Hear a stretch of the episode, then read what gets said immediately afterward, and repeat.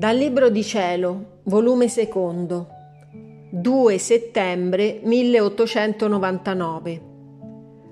Continua a respingere Gesù, ma finalmente il confessore la libera dall'ubbidienza.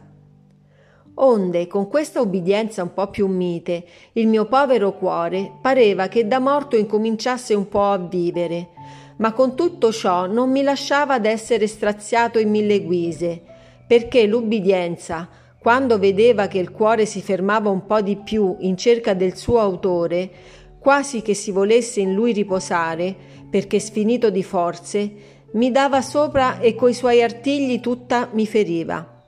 E poi quel dover ripetere quel ritornello quando il benedetto Gesù si faceva vedere, non ci venite, non posso discorrere che l'ubbidienza non vuole, era per me il più atroce e crudele martirio. Onde il mio dolce Gesù, trovandomi nel mio solito stato, è venuto, ed io gli ho manifestato il comando ricevuto, e lui se n'è andato.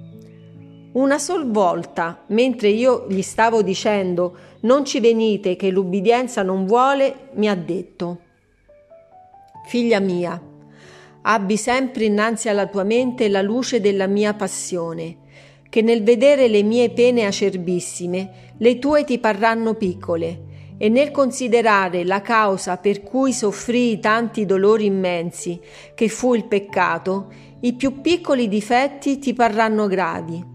Invece, se non ti specchierai in me, le più piccole pene ti sembreranno pesanti ed i difetti gravi li reputerai cose da niente. Ed è scomparso.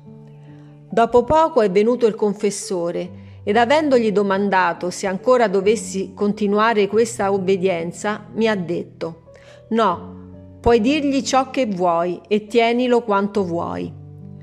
Pare che sono lasciata libera e non ho tanto a che fare con questo guerriero sì potente, altrimenti questa volta si sarebbe reso tanto forte che mi dava la morte ma però mi avrebbe fatto fare un gran guadagno, perché mi sarei unita per sempre al sommo bene, non agli intervalli, e lo avrei ringraziato, non solo, ma gli avrei cantato il cantico dell'ubbidienza, cioè il cantico delle vittorie.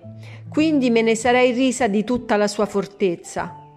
Ma mentre ciò dicevo, innanzi a me è comparso un occhio risplendente e bello, ed una voce che diceva ed io mi sarei unito insieme con te e mi sarei compiaciuto di ridere, ma purché fosse stata mia la vittoria. Ed io, oh cara obbedienza, che dopo aver fatto una risata insieme ti avrei lasciata alla porta del paradiso per dirti addio e non più rivederci, per non avere a che fare con te, e me ne sarei ben guardata di lasciarti entrare.